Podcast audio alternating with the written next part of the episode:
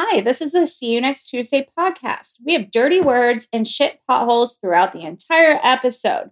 Our name literally spells cunt. How could you not know what was coming? Thanks for listening.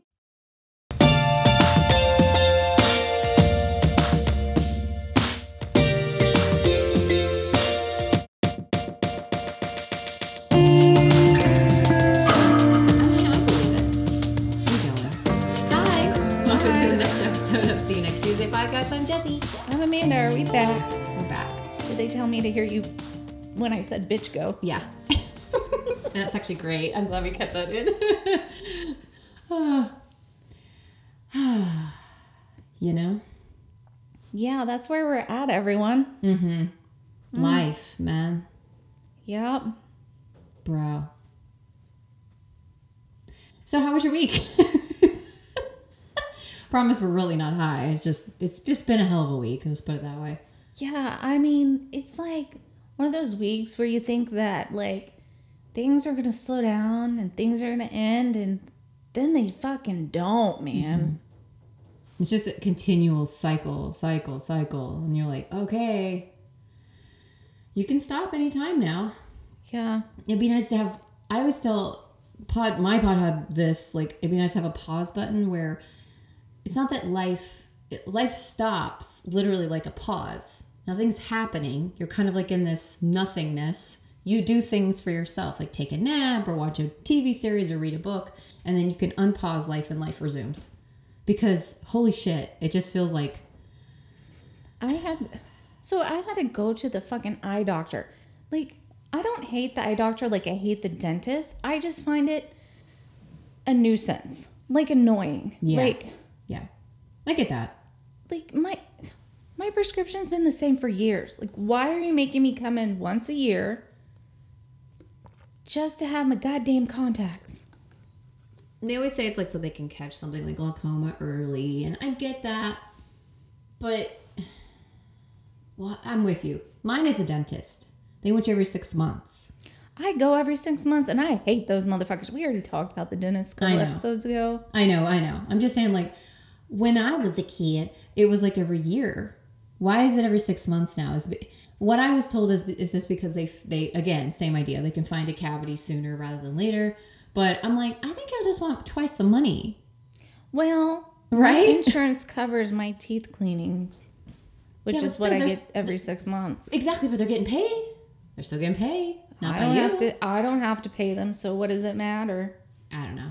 Why do you need me to be here that many times? I mean, I'm just saying. I find the eye doctor, while it is not as like I don't hate it like the dentist. Mm-hmm. I just find it a, an annoyance. Like Yeah. it annoys me. Yeah, I get that. And then, you know, and then I show up and I'm like, Little Miss fucking Sunshine. Like, I want sure. to be their favorite patient. I'm sure you're Like, I sunshine. fucking won a Miss Congeniality Award. Are you really super smiley and happy, or are you just being extremely sarcastic right now? I was like, I li- no, I'm being serious. Okay, I tell. being serious. Like, you would not have recognized me. You'd be like, she looks like Amanda, but that's not her. Yeah, no, because I mean, you're pleasant. You're not an unpleasant person, but you're not exactly like bubbly or. Oh, I was over the top extra. I, Were you high? I, nope. I, Should you be high? I don't I don't want to be that annoying like the patient you hate. Oh well, I don't. I don't think you'd be the patient that they hate unless you're going to be like screaming obscenities at them or something. But I don't know. you, you don't have to go over the top with it either. I was over like the it. top extra. I don't know what the I don't know. Ah, I don't know. It would yeah. it was too much. It, I was too much. Maybe that's why you don't like it because you you overact the entire time and you're exhausted. I mean, I'm normally too much in the other direction. Not like caring too much, just right. in general, I'm too much. you have a lot, have a lot of strong opinions about things.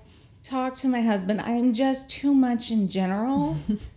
but this time I was too much Miss Congeniality. Oh, okay, that's fair. I know that's hard for you to. It is hard for me to understand. wrap your brain around. Yeah. Especially because, you know, you listen to the podcast, y'all know. I don't have to tell you. I don't know. I would. It's because I think I'm in the Truman Show, and I just wanted to show my different ranges. We're available for hire as actors, apparently. I mean, y'all know because you're watching me because I'm in the Truman Show. It's true. Y'all aren't listening to me, you're watching me. Where's the camera? It's in there. Oh, So Amanda just got back from a what I'm now calling side quests. Mhm. I refuse to call them errands anymore. They just sound so like boring. So I'll let you take it from here because um sounds like you have a story. Actually, I had um started typing a message and I called it a hair adventure. Ooh. Well, from what I can see, just so you know, like it looks gorgeous. Like I can see the red and the highlights, like in the sun. It looks beautiful. You want to know what? Well, I'll tell you why here in a minute. So, backstory my hairdresser I've been going to probably for 10 plus years fucking ghosted all of her clients. Ooh. Now, was this the same girl that was the was it the eyebrow girl that had her ex like walk in the door and start to threaten people? That was my eyebrow girl. Okay, yeah, that was some crazy shit. Uh huh. So, heads up if you're a, an ex, don't do that. just don't be that person. But okay, so she just straight up ghosted everybody. Nobody did do you know where she is? Like do you follow her on Facebook and things? Like is she okay? She just isn't doing you know, hair anymore. She decided to stop doing hair and instead of like sending out a text message or whatever, I guess she posted it on Facebook, but I'm never on Facebook, so I didn't get it for a long time until I just happened to like randomly one day be scrolling and it like popped up and I'm like, what? Okay, so um you don't really keep up with her Facebook necessarily, but basically saying like, "Hey, I'm not doing hair anymore," and and that was it. So you had to find another person, is what you're saying. Right, right. I didn't find out until it was like basically time to get my hair done. So I'm not the most or bestest at like getting stuff done quickly. And so I'm like, what am I gonna do? What am I gonna do? Who am I gonna go to? So we have an old mutual friend where I reached out to him like, hey, you're now doing hair. Keep me in another couple months. So I had to find somebody. Hit the Google machine, found someone, went to them. And that's today's hair adventure. Well, it looks great. Like from what I can tell, looks like she did a phenomenal job. Um did uh did you have any like issues because I know you were texting me saying like hey, I can't I'm like nervous about this whole situation. Like what is she doing? Um you're at the hair place, new person, super excited. Well, were you excited? See, I'd be like nervous, but also like, okay, just don't fuck up my hair, please. Just don't fuck up my hair. That's all I want. So at first, I was excited. I messaged her. I was like, I found some place. I'm excited. This is going to be good. I get there. I see it. I sit down. I know I'm in for a shit show. I know it's going to be bad. So my roots are just like brown, brown, do you know? Brown. The rest of my hair is red, just the color red, like the Crayola color red. This ain't this hair ain't rocket science. She says, What are we doing? I say, gonna keep I just need to color up the grays. I'm gonna keep the roots brown, the rest red. That's all we want to do. She says, Oh, okay. We're just maintaining. Yes. Every for the past I don't know how many years. Brown roots, we put the red in the hair. Brown. I think we're on the same page. She brings over a swatch book. hmm Why do we need this? Okay, well, frame of reference. Um, actually, my girl, I, I gave her a photo because I'm doing like vivid colors, but she actually what she did was she went back, mixed the color, and then came back and took like I'm not kidding you, a yellow piece of construction paper. This is new for me because I was like, what? And then painted on the yellow piece of construction paper the different colors to see how it would like essentially come out on my newly bleached hair you know and i was like that was new for me too but basically and then she she put it in front of me going hey is this what you're looking for you know Well- to make sure and i was like okay sure you know The girl that was doing my hair just took the tube of red, Crayola red, squeezed it into the bowl and put it on my hair. okay. Yeah that's definitely different. Because i'm used to people like mixing color. You know they go back and they do the activator and they do the whole thing. Oh okay okay gotcha. So I'm like, okay, I'm not going to say anything, right? I, I think we know what we're doing from a Redken train salon or what the fuck ever. right sure Okay, okay, boo, I got you. Sections off my hair, goes to mix the color. Somebody else comes over and starts looking at my hair, and this is where I'm getting a little sus. I'm like, oh, oh, oh, brown and red, brown and red, brown and red. She goes back to the back. Homegirl comes out here's where more red flags fly up and on me because I didn't mark out the door. But if I walked out the door, I'd still have to pay the fee. She didn't put blocker on my head. she didn't put what on your head She didn't put blocker on. Oh yeah. Oh, is that a thing? I, I, the girl I go to doesn't do it, but I've seen it where it's like on your, your forehead, so it doesn't get the uh, color stain on your forehead. Yeah, Mhm, yeah. mhm. My girl just goes back with like a wipe and just wipes it all off. So Do you not see my head? I, uh, yeah, I see a little bit now, a little bit of the red bleed. bleed. Yeah. Um, I was going to go out in public today. Oh God, yeah. No. Guess what I'm not going to do? Yeah. Right. Yeah. Um, so I'm like, okay, uh, uh, oh, okay, we're not going to do that. Oh, oh, you're just going to cut. No, we're, okay, we don't do that here. Okay. Okay, cool, cool. Do my roots look brown to you? Hold on. Uh, they look brownish red. They look more red than brown for sure. But your hair looks red, like the actual hair, you know, portion versus the roots look red. But your roots look more red than brown. Right. Right, because she didn't give me brown roots. She tried to match my roots to the color of my hair. Got it. Do you like it or do you not like it? No. You don't like it all red? Okay. Is it No. 'cause, you know, like the depth thing, like having that dimension of like the brown? Yeah, yeah, yeah, for sure. Mm-hmm. Mm-hmm. No, sis, that's not what I asked for. Right. Yeah. So the colors in my hair before I realized what she's doing. This is a no turnaround zone at this point.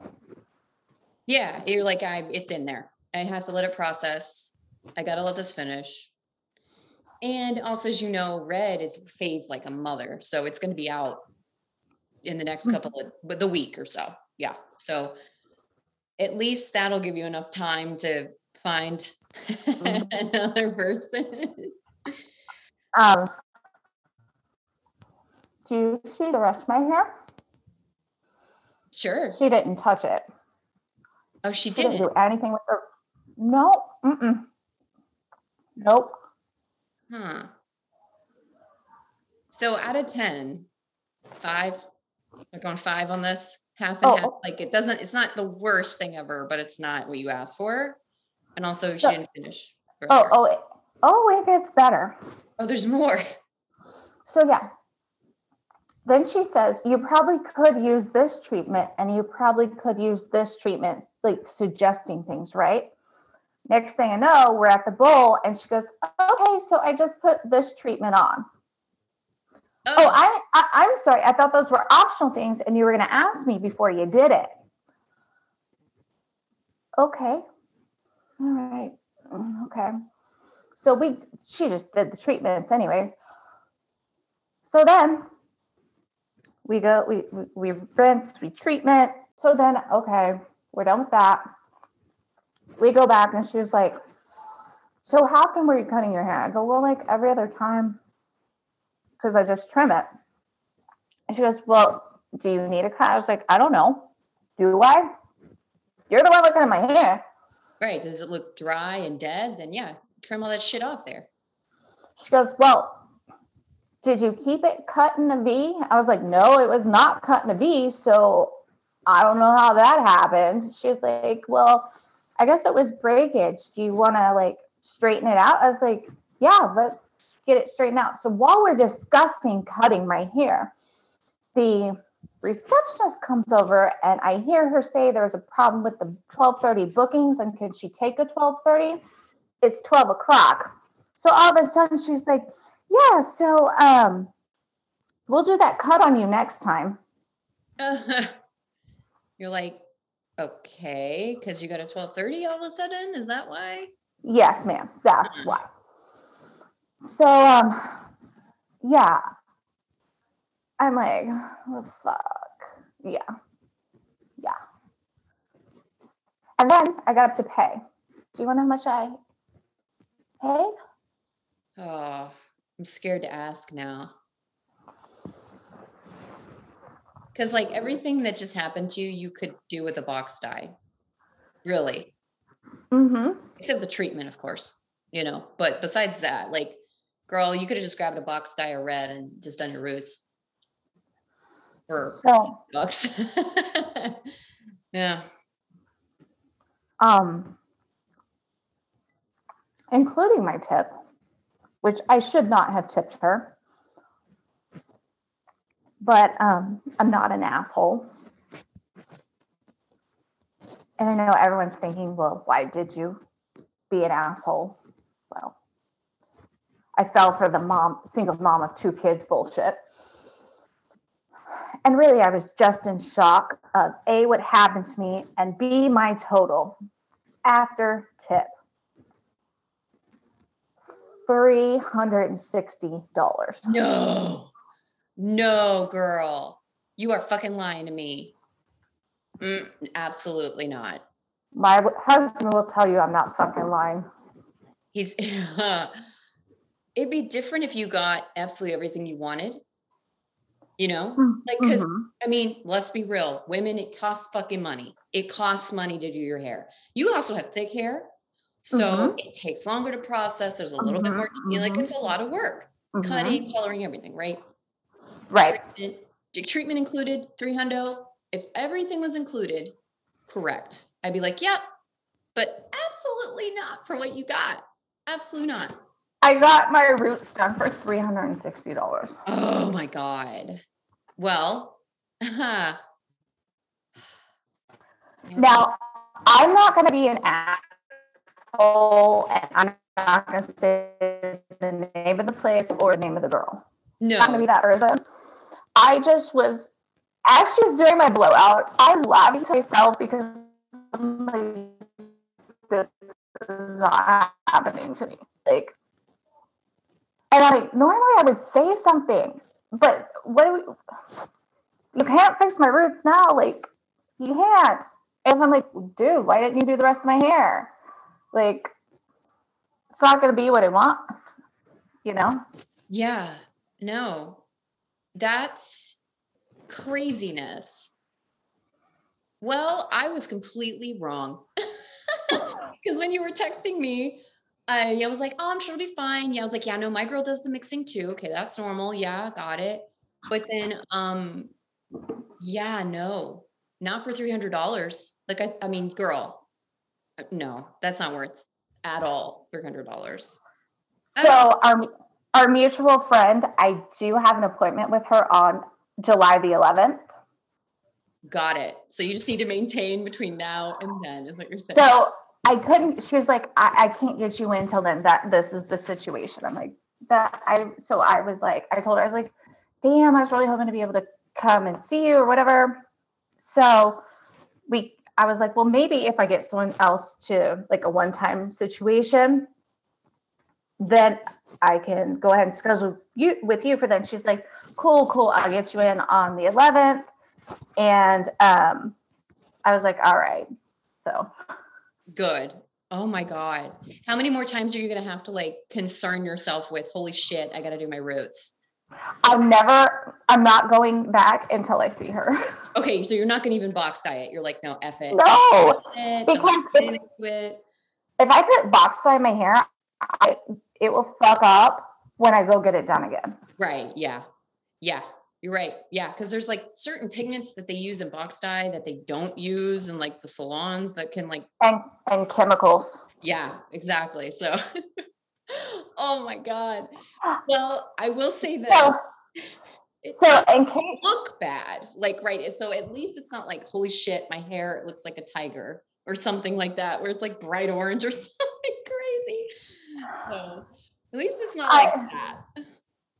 yeah, you know, in case you guys missed, you know, Saturday, April 23rd episode of the Amanda Show. I don't know if it's playing on Netflix or Hulu because um, they won't let me out. They won't tell me where the exit is. Um, that's what happened at 10 a.m. Oh my gosh, girl. T's and P's, man. That's insane. Insane. But I, oh God, I'm glad that it's over for you. And that you're going to be going to somebody that I know is going to take care of your, your shit. Cause she will. She's really good. She understands color theory and she's taught me all this stuff about my hair. I was like, what? no clue. So Now, Good. full disclosure that $360 did include one product. Okay. So she got you to buy a product too. but I had 20% off. Yeah, you better. Shit. She should have taken 20% off her service too, because she didn't do 20% or more of the work. Now, the product was something I ran out of and I needed more of anyways. So it wasn't like she got me to buy the fucking product. Okay. Right. But still, you didn't get everything that you had asked for. Now, if I had booked my next appointment with her today, I would have gotten $20 off my next appointment. Oh, great. I was like, no, I got a thing coming up and I, I don't know the exact date. So I'm going to need to call you to book that appointment. Exactly right. Like, let me call you back whenever I have my schedule ironed out more. I'm, I'm super busy. Oh my gosh. This stuff only happens to you. I tell you. You want to get into the the, the murder? I mean, no, because it's sad. It is sad. This one, this one, I circled around the wagons around a little bit because I was just like, well, do I want to do him? Do I want it to? Because I kind of remember when I texted you, I was like, kind of a two parter. If you want to do it, up to you.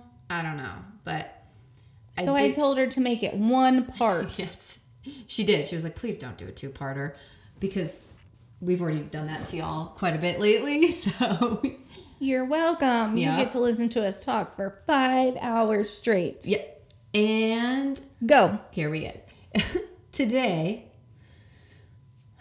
we're going to talk about a guy who's pretty famous. So if you've heard this episode, sorry, here we go. If American capitalism were a person, you'd have John List. Do you know who I'm talking about? Tell me. In 1988, clay sculptor Frank Bender is bending over a clay bust of a man aged to around his 60s with glasses that he's been making for three months. He's about to send it to a friend who is hosting a new show about unsolved cases and people on the run. The show aired in 1989 with the clay head being the main identifying marker for this man who had been himself on the run for 18 years. Hundreds of calls come in after the show, including a previous neighbor who recognized the bust. The man was arrested at his workplace, and after this success, a new show exploded in the US America's Most Wanted with Joe Walsh. The criminal was John List. And this is the story of John List. John List was born as an only child to German Americans John and Alma List on September 17th, 1925, in Bay City, Michigan. He grew up in a strict Lutheran household and even taught Sunday school. John was a boring and structured child, so boring that he made Sunday school even more boring when he taught it to kids than it already fucking is. I don't know. I know you didn't go to Sunday school. It's boring. Lutheran Sunday school is boring. Like, you know, guitar church Sunday school is fun because they actually interact with you and, you know, talk to you. The other ones, let's sit in a circle and here's a puppet that talks about Jesus. You know, it, it was uh, awful. So, he, if you can make that already mundane situation even worse, you are the worst person on the planet. so, some people even barely remember him growing up, saying that he was just kind of there. That was their descriptor for him. He didn't leave an impression of any kind on people, except later when his incessant rules and tight assery would lead his neighbors to think he was fucking weird. Is w- tight. What? Tight assery. No, tight ass. Okay. I made up a word. Yeah. he was so tight assed that the FBI had him on a watch list for anyone buying a suspicious amount of hemorrhoid cream. I'm not even kidding about that detailed. That when he was 18 years on the run, that was one of the identifying factors, like what you read in the previous episode, was anyone buying a suspicious amount of hemorrhoid cream because he had such bad hemorrhoids. Bro, like he's a literal tight ass. Yeah. I don't even know where to go with that. Like, so I just please continue. It's insane. I don't. I can't process that right now. John enlisted in the Army in 1943 during WW2 and became a lab tech. He was discharged in 1946 at 21, where he went on to get a bachelor's degree in business business administration from the University of Ann Arbor and then a master's degree in accounting. See, the thing about John is this that he loved accounting. It's his passion. And nothing against any accountants out there, but not exactly the most sexy of professions to be like in love with. And context of John being already kind of a boring guy and him like again, no offense, picking one of the most boring, in my opinion, jobs. I mean, people Bro. can like numbers. You can love numbers, but you know, race car driver, accountant, uh, right? It's real hard to become a race car driver. Yeah, but as a boy, are you growing up going, man, I really can't wait to become an accountant when I grow up? I'm not a boy, so no. But did you? Were you like, hell yeah, accountant? Woo!" No. Exactly. That's my point. You know, it's like, I want to be an astronaut. And little John List is like, I'm going to be an accountant. Like, that was him. And the kids are, oh my God. But here's the thing John wasn't a good accountant. He was actually not a good, he was, I mean, he did his work, he did his job, but he wasn't, he was mediocre at it. Like, Yeah. what makes a good accountant and a bad accountant? Well, I'm I'm saying like he sometimes numbers will be wrong here and there, like that. Oh, okay. I, Yeah. I gotcha. You, you got to make your numbers right. Yeah, it's kind of like was- the whole basis of your job. Maybe he was dyslexic and it was hard. Possibly, but John was too stubborn to give a shit and try to find a profession that was more aligned to his actual skill set. Nope. Accountant. I have to be an accountant. Okay. So Numbers are hard. yep, that's why I'm not an accountant. right here. Along with being an ardent, strict Lutheran, Missouri Synod Lutheran, from what I learned, which is medium strict when it comes to Lutheranism. There's Wisconsin, which is what I was, which is extremely strict, Missouri, and then there's another one, ECLS or ECS or something like that, which is more like they accept gays, female pastors, everything else. But from um, Missouri Synod on down, I don't think they allow women to speak in church still. So, but that could be wrong. That's fun. Yeah, That's fun. correct. Um, he was also a staunch capitalist and Republican. He believed that welfare was accepting a handout and basically worse than death, and that the only true way to get ahead was through capitalism. And if you were a true Christian, then you would be blessed monetarily through your hard work in the capitalist system. If this is not happening, then you are not living your life correctly. This is also how I was raised 1000%. Capitalism, success equals doing the right things perfect all the time in front of the right people and being a Christian all through this, right? And if you're a good enough Christian, then all of these things should align and you should be successful. And, you know, trickle down economics essentially also works. And don't worry, you work hard enough and you can be just like Elon Musk. No, that's a lie. Yeah. So he, John List, hook, line, and sinkered the American dream hard. He took it all in, very much so. He became that person.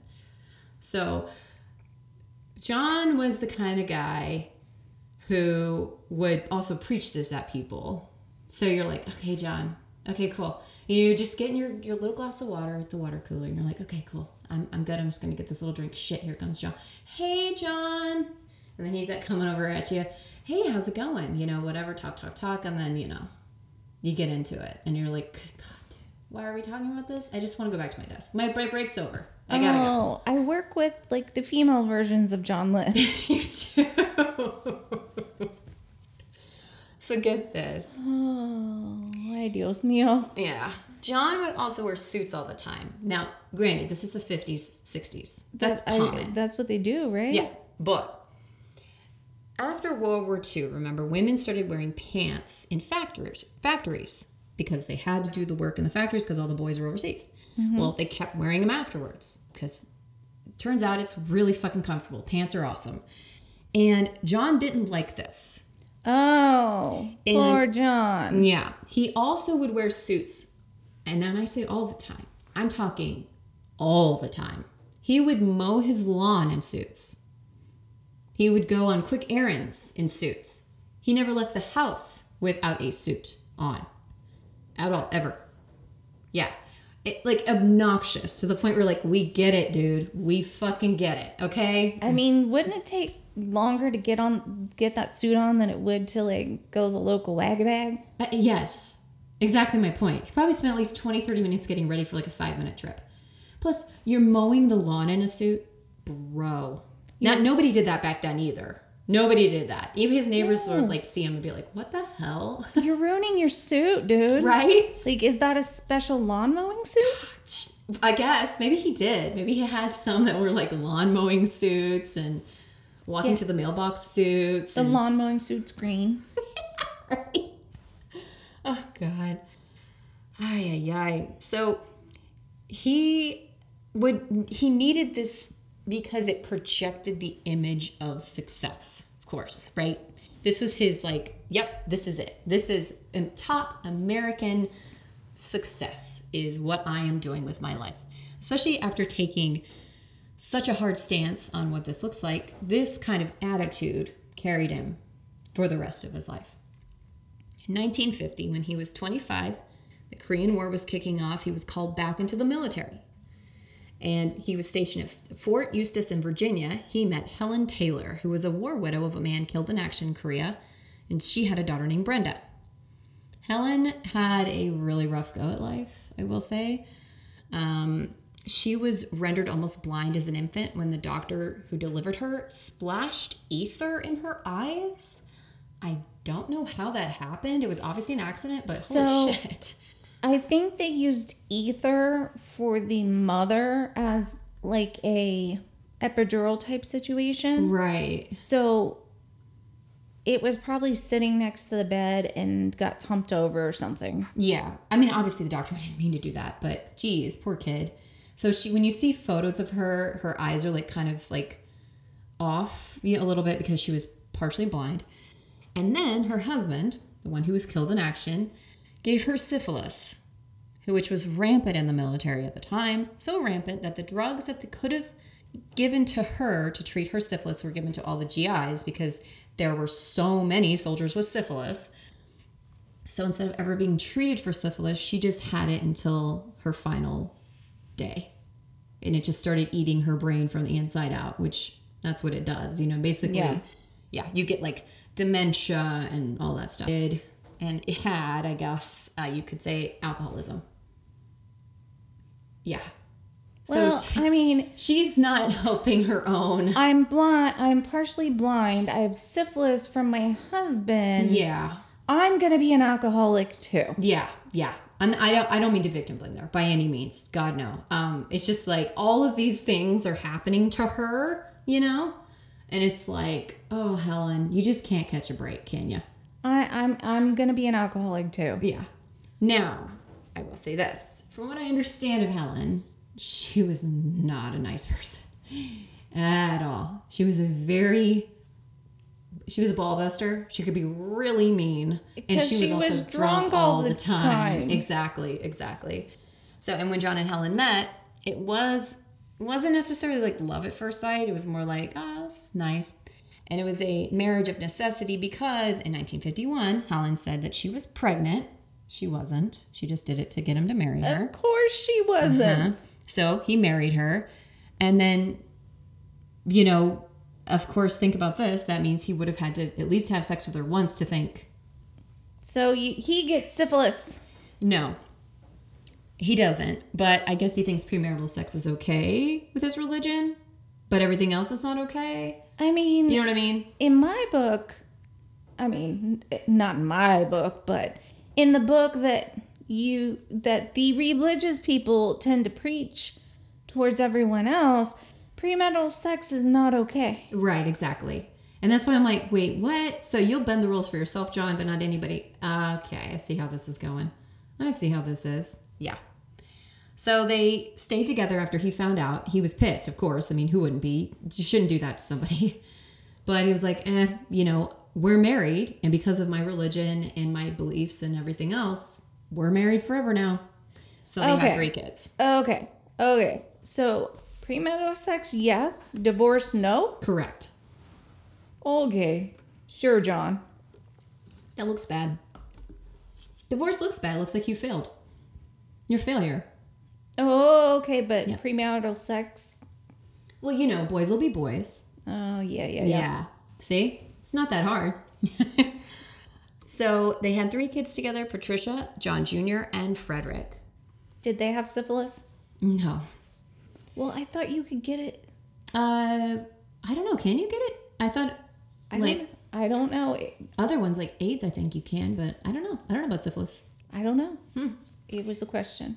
Uh, John finished his uh, tour of Korea in 1952 and started working at a paper company in Kalamazoo. Seven years later, in 1959, he was the general supervisor of the accounting department. And while John was climbing the ladder, keep in mind this is the U.S. in 1950s, so we got hyper patriotism, uh, and John was a firm believer in the American way, so he is living his dream. He and Helen would participate in, you know, those 1950s cos- uh, company parties, you know, giving the appearance of being like the perfect American family. But at these parties, Helen would drink and get drunk and talk about her previous husband and what a great guy he was. Of course and, she would, because Yeah. she loved him. and then she would like do shit where it'd be like, everyone just needs to loosen up and and so she would go around the party and like basically tell the women to like take their strap down on their dress and shit. And everyone's like, is she okay? like, girl, like chill. Don't be that guy. So um obviously John started to really resent her even more than he already did previously because of all this behavior was unacceptable to him, of course. But instead of talking to her about it, he's deciding to bottle it all up and just keep it all inside and toe the line. Just That's what we do. yeah.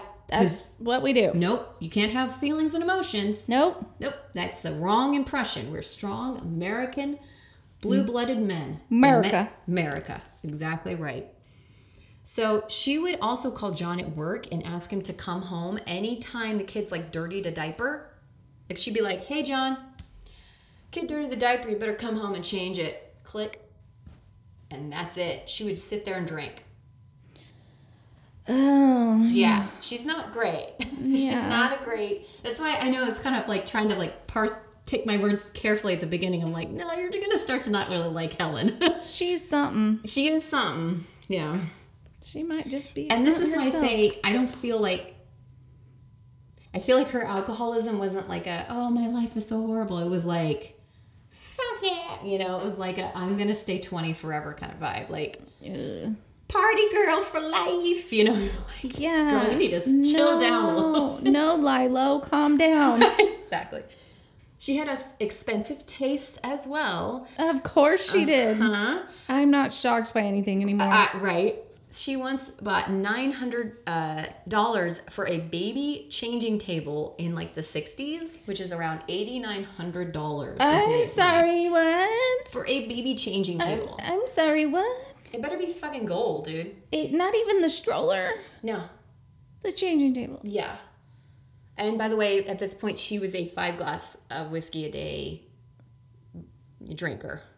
So, John is not exactly living in the most healthy relationship, but, but he's Murder's also never the answer. exactly. And say something, dude. Say, hey, maybe we need to talk about you getting into counseling here for all these issues, and maybe we should get some freaking pills for your syphilis, and I don't know, like know, work first- on this. First of all, he would have just taken her to a church counselor. Which hell, even I'll take it. I'll take it at this point, right? She's not doing good. But instead he's choosing to not say anything and just be like, "Ugh." See something, say something. exactly. Exactly. So he believed it was his duty to not say anything, of course, and keep up appearance and give her everything that she wanted because that's what men are supposed to do. They provide for their families, and no matter what it was, he was like, okay, fine. I mean, okay, Yeah. okay. Let's talk about something for a minute. Pod Hubby, if you're listening, I need you to give me everything that I want, but I'm not a cunt. I don't sit home and drink all day. Mm-hmm.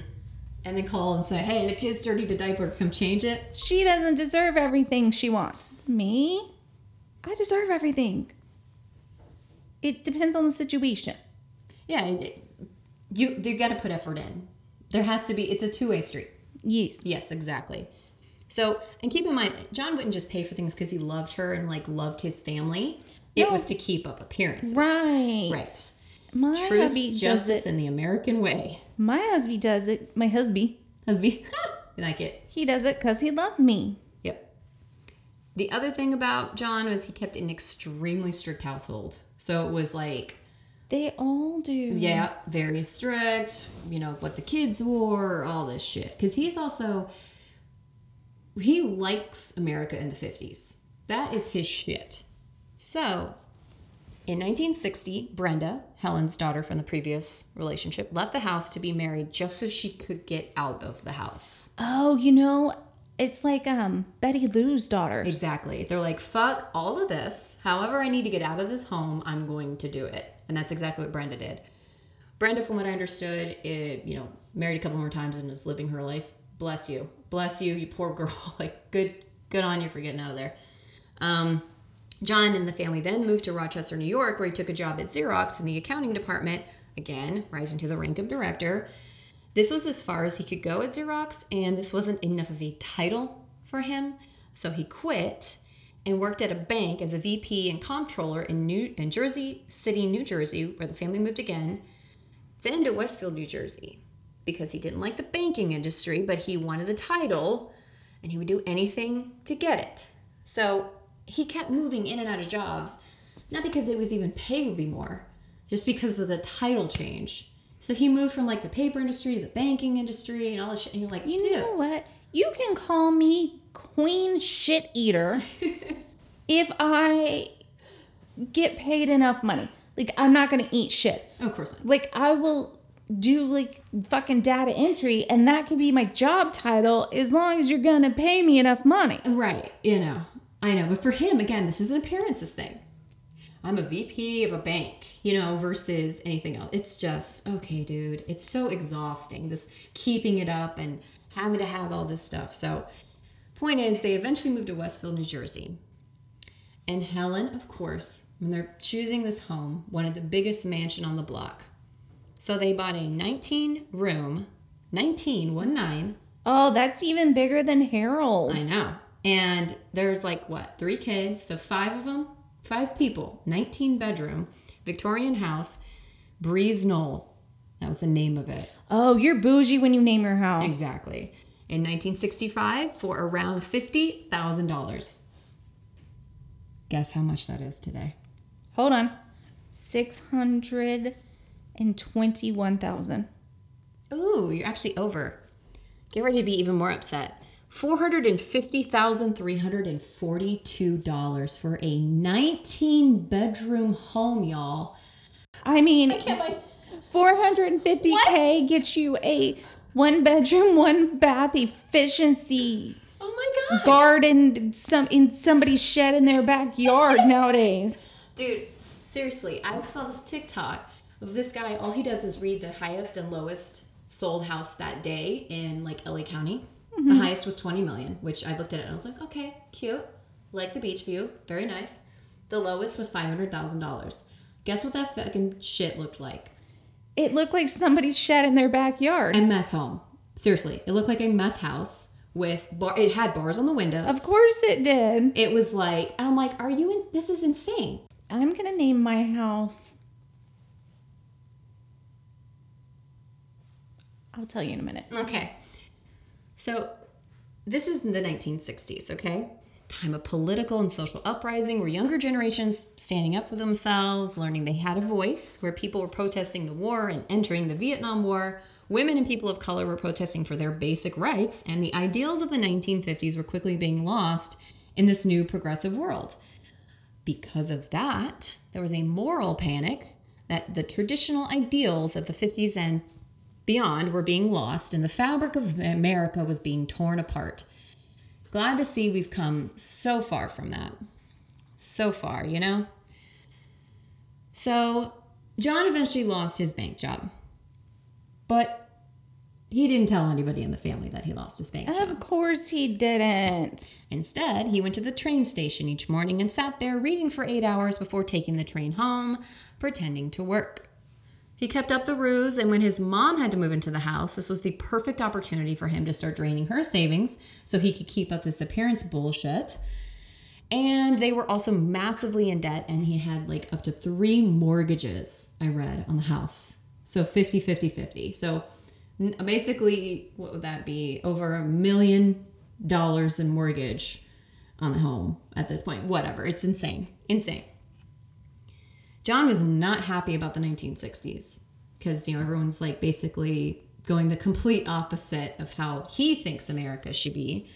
And when his daughter Patricia started taking drama classes in high school and even once wore a t shirt with a peace symbol on it, he knew he was starting to lose his family to these new ideals. Oh, my house is gonna be named the Astoria. Ooh, the Astoria. I like it. It's pretty. Thanks. It's the name of the town in the Goonies. Oh, God. How did I know? I was like, it's going to be tied to the Goonies somehow. How did I know? I like it. That's a pretty name. From now on, just say you're coming to the Astoria. Oh, Why does that make a house so much more bougie? Why does it? Right? It's weird. You could just say, hey, come by the house. And I'd be like, okay. You say, come by the Astoria. It's like, oh. You're you. I could say, "Are you coming over today?" Or I could say, "Are you coming to the Astoria today?" Well, I'll know now what you mean when you say the Astoria. it's my house now. I'm a bougie bitch. Um, so also during this time, 60s, Helen's not doing good. Her syphilis is really starting to take effect. She's starting to get like um, epileptic seizures, and and it's it's bad. And I start. I mean, obviously her alcoholism's getting worse. And then of course these kids are you know going to pot. You know, over Oh, here having oh. their own ideas and their own. Oh, they're smoking the pot? No, not even. These kids were good kids. Like these weren't even the hippie kids at the time. Like they're like in high school. But nope, not even. So at this point, he was like, you know what? Time for me to take matters in my own hands. Oh, can't wait. John, ever the planner, decided to ask Helen and the kids how they would like to be buried on November 5th, 1971. And he asked this at like the dinner table. Oh, okay. Yeah, You know what? I, very chill, very normal. I can't say we've never had a discussion at my dinner table about how I want to be cremated and turned into a tree. Little different than you asking your children directly to their faces how they want to be buried, assuming that you're going to be alive and they won't be at the time. I'm just saying, like, You know what I mean? I, I'm just saying. No, I know. I think it's healthy to talk about death, but not in this way.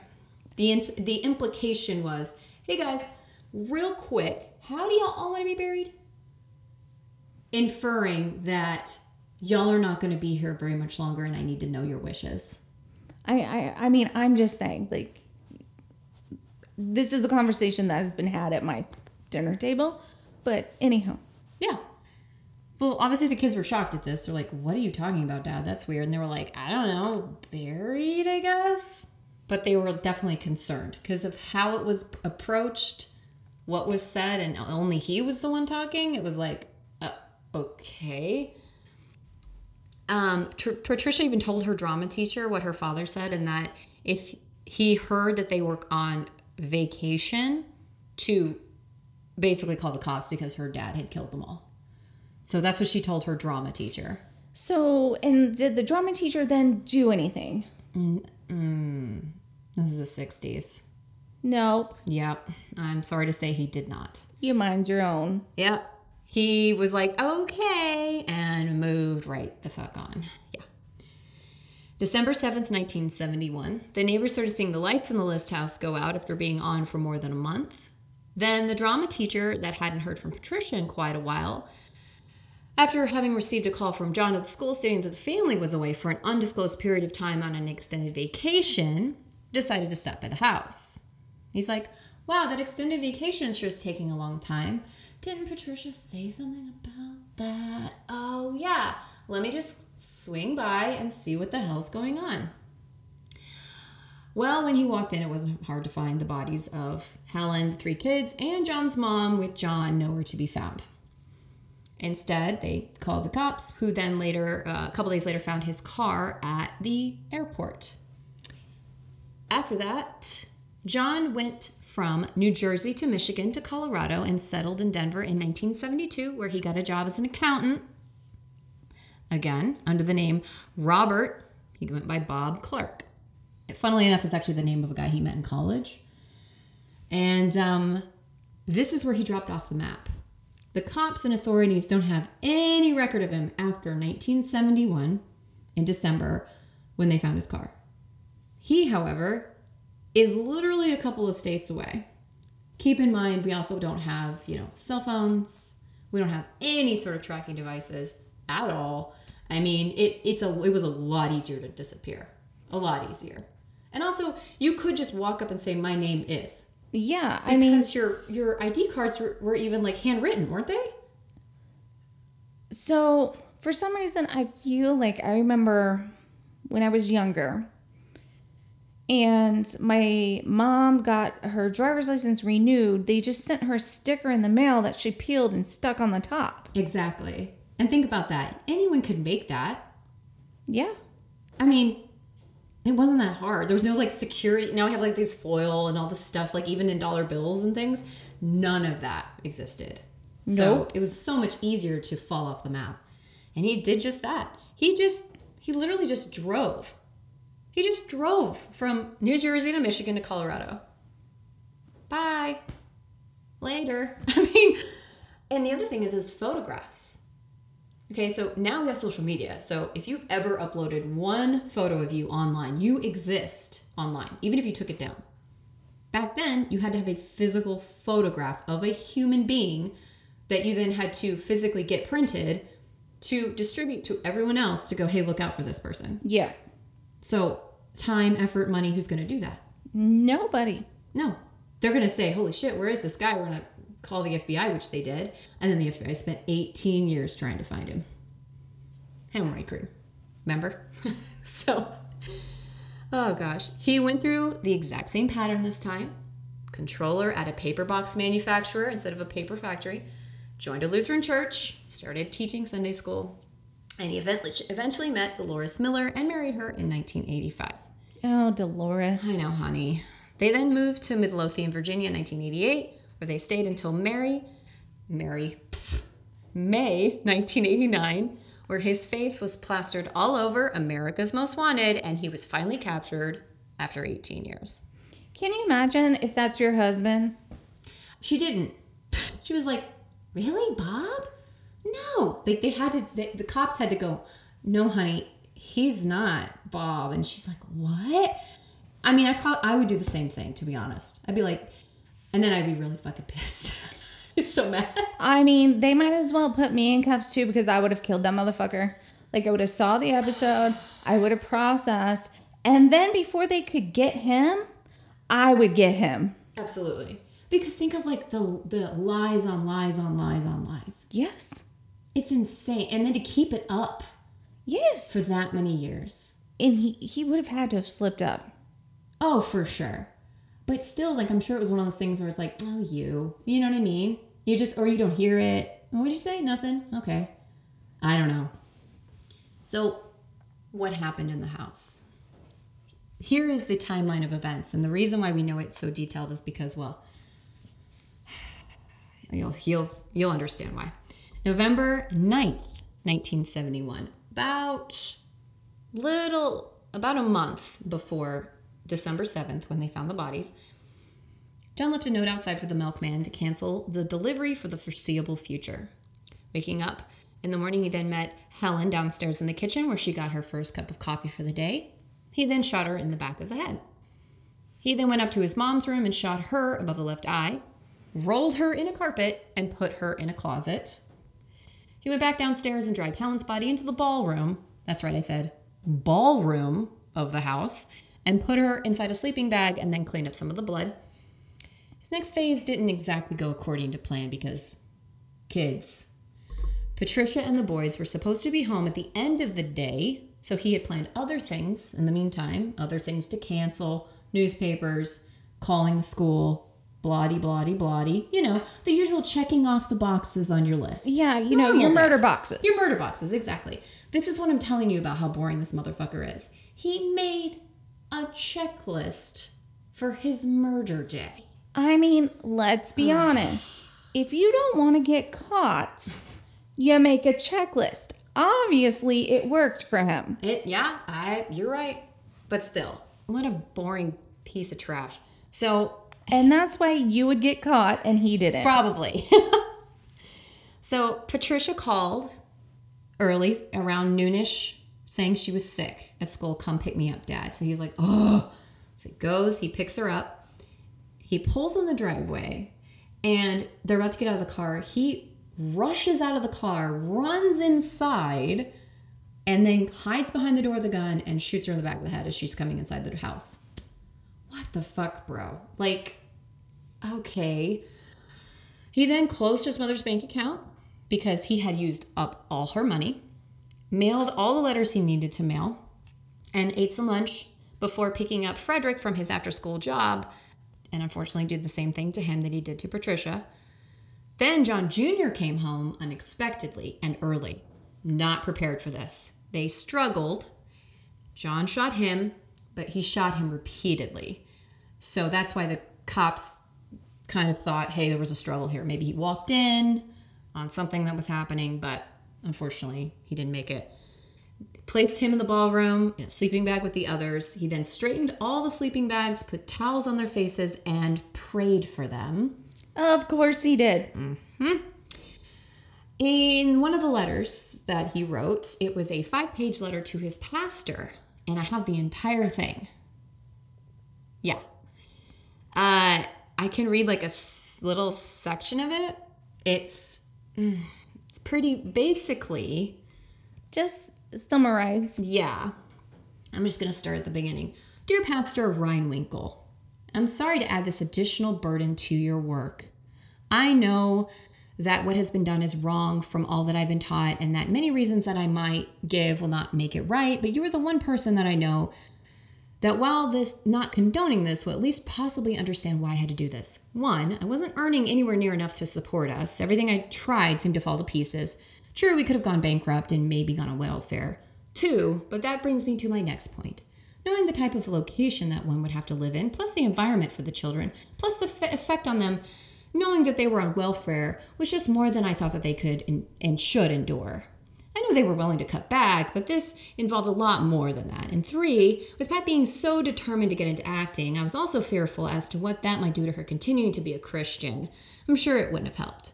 Oh, and four, also with Helen not going to church, I knew that this would harm the children eventually in their attendance. Blottity, blottity, blottity. I see, I had to do it. I Uh, had he to didn't do have a it. ch- he didn't have a choice. No, because they, they were falling away.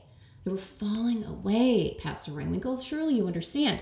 Dude, can you imagine as a pastor, like, what in holy hell is this person thinking? Seriously? Yeah. So he, like I said, he called the school, extended vacation, turned on all the lights in the house, turned down the AC because, you know, rotting bodies, turned on his favorite classical music station on the radio, and left the house. Before he was discovered, the FBI dedicated that like countless hours trying to find him with agents in 23 offices trying to find him around the world including South America and Europe. Some even thought that he was DB Cooper because the sketch looks like him and it actually kind of does. It's weird. But he was It's not. it's absolutely not. He's nowhere near that cool. nowhere near.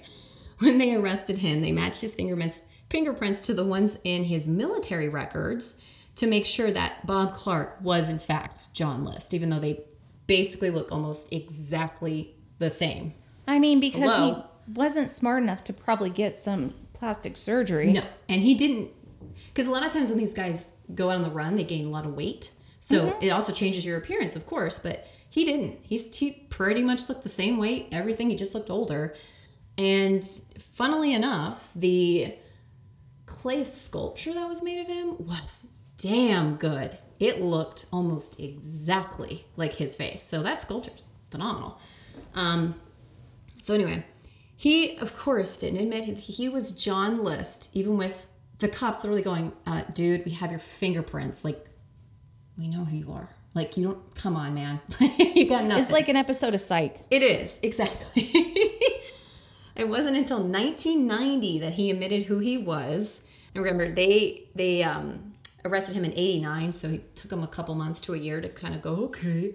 He was convicted of five counts of first degree murder on April 12, 1990, and served life in prison. He died there March 21st, 2008, at 83 of complications from pneumonia.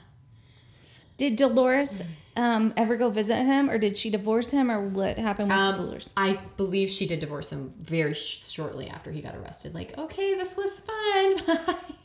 Don't need this kind of drama in my life. So, when asked about his crimes, John told Connie Chung in 2002 that, quote, I finally decided the only way to save them from that was to kill them. It was my belief that if you kill yourself, you won't go to heaven. So, eventually, I got to the point where I felt that I could kill them. Hopefully, they would go to heaven, and then maybe I would have a chance to later confess my sins to God and get forgiveness. Oh, yeah. So he was sending his family to heaven. yeah, of course. Yeah. Yeah. Mm-hmm. According to a court appointed psychiatrist, John had obsessive compulsive personality disorder, and there were only two ways to solve his problem welfare or killing his family to send them to heaven. And see, people who believe that heaven is a place where we all ultimately belong believe that life, this life, is a stopover or um, on their way to their actual home, which is heaven. Oh, Jesus. So it was not only that far out of reach. oh, Sorry, it was it wasn't that far out of reach for John to go. Okay, this is a solution, if you believe that, and that's what I was taught too. Just so you know, that's what I was taught. My heavenly heaven is my home is a song that we sing. So this is not far out of a realm of the right mixture here of capitalism, ultra conservative Christianity, and his own psychosis equals what happened here. And you've probably heard this story on MFM. They do a phenomenal job. I nowhere near who had a storyteller as Karen and other places, but there's a little rumor that their mansion um, was very expensive. Okay, the bodies again they're found in 19 rooms in the ballroom, and the ballroom had a skylight. Now, allegedly, this skylight was a Tiffany original, which, if it were true, was worth around $100,000 at the time or $620,000 today. Meaning, his issues with money would have been solved by selling not just the house, but the skylight. Just the skylight would have solved his entire money issue. All of it. But then he wouldn't have had a Tiffany skylight inside of his home and look successful. Unbelievable. I know, right? So basically, all of these people died for no other reason than to keep up the appearances of a perfect American family propagated by mental illness and John's ego. Quote I feel when we get to heaven, we won't worry about these earthly things. They'll either have forgiven me or won't realize, you know, what happened. I'm sure that if we recognize each other, that we'll like each other's company, just as we did here when times were better. Oh, suck a eat a dick, John. Seriously. And that is John List. Uh, bleh. Yeah, family annihilators. I was gonna go into this whole thing about the different types, but uh, it's just like Ugh. fuck them all.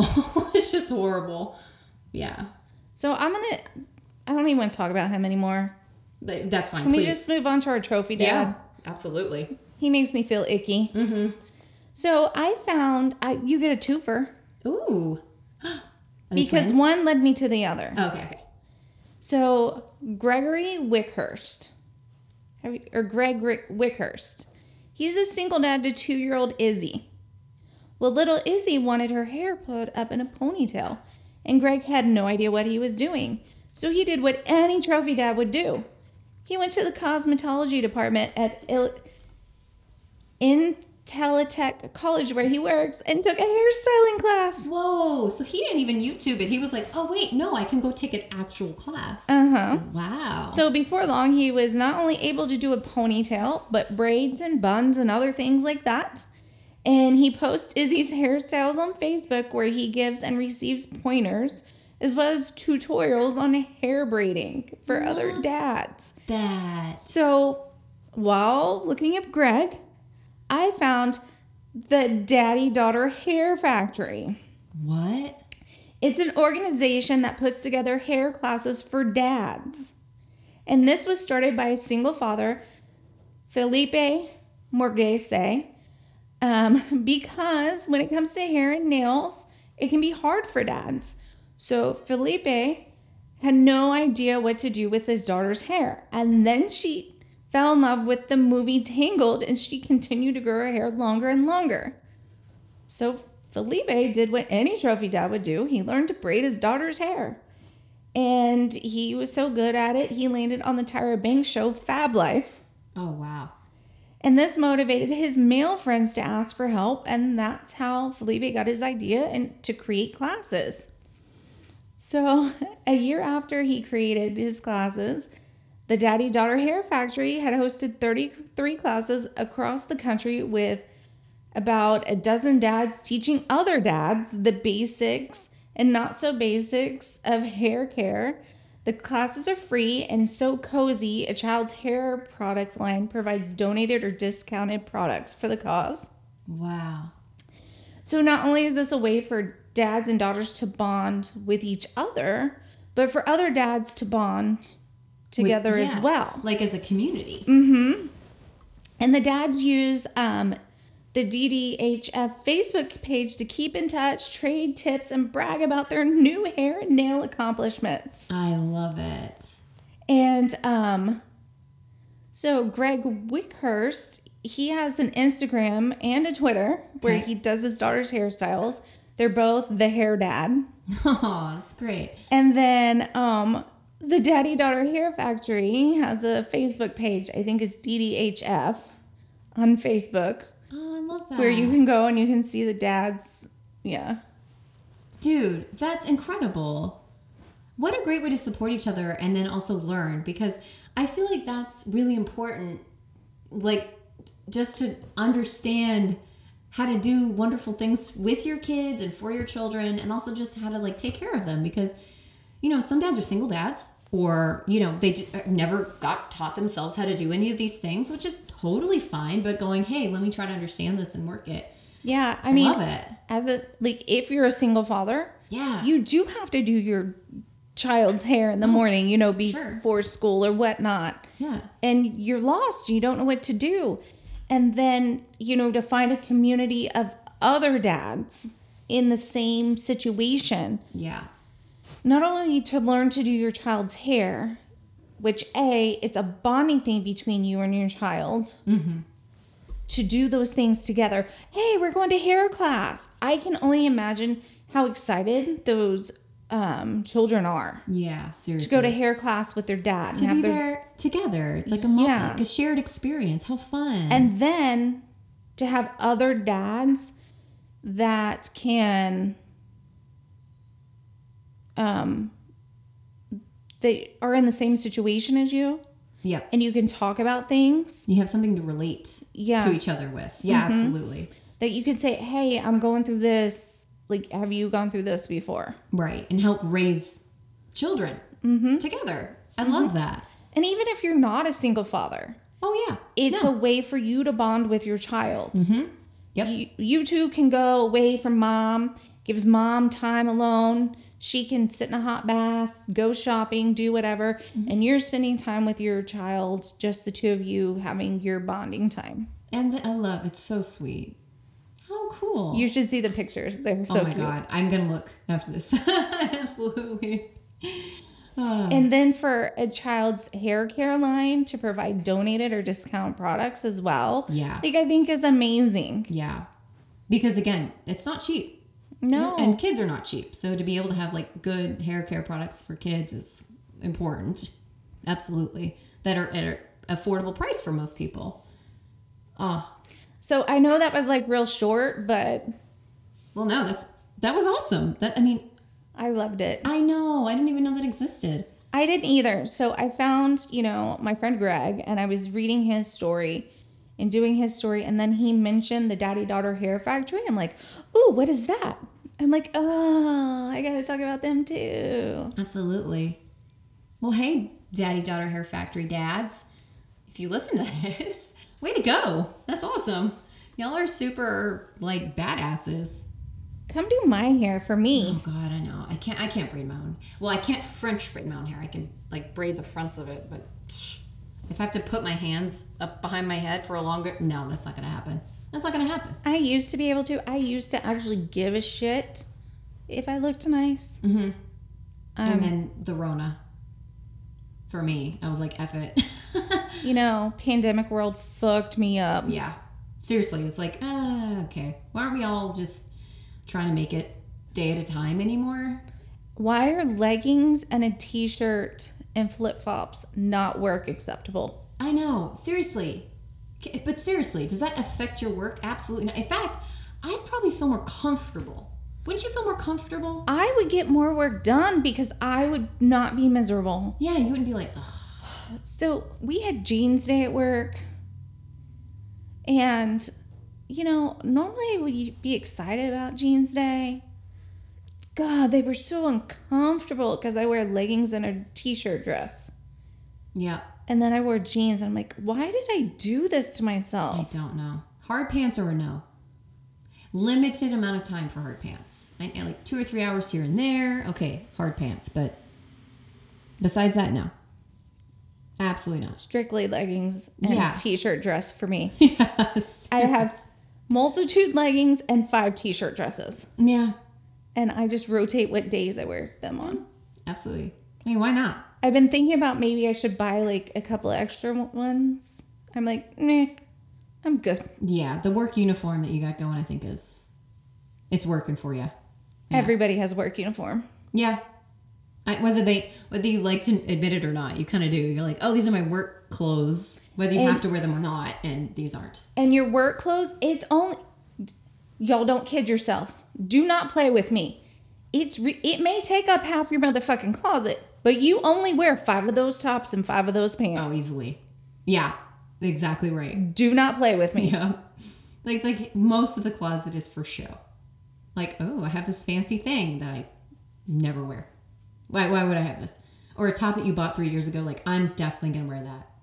No, you're not. Yeah, don't do not play with me and Yeah. tell me you have this big work wardrobe that you rotate in and out.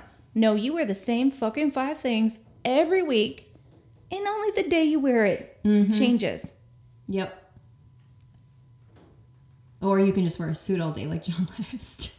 Every I single day. I said day. what I said. I said what I said. Thank y'all so much for listening to us. And as always, We'll see you next Tuesday. bye. Bye.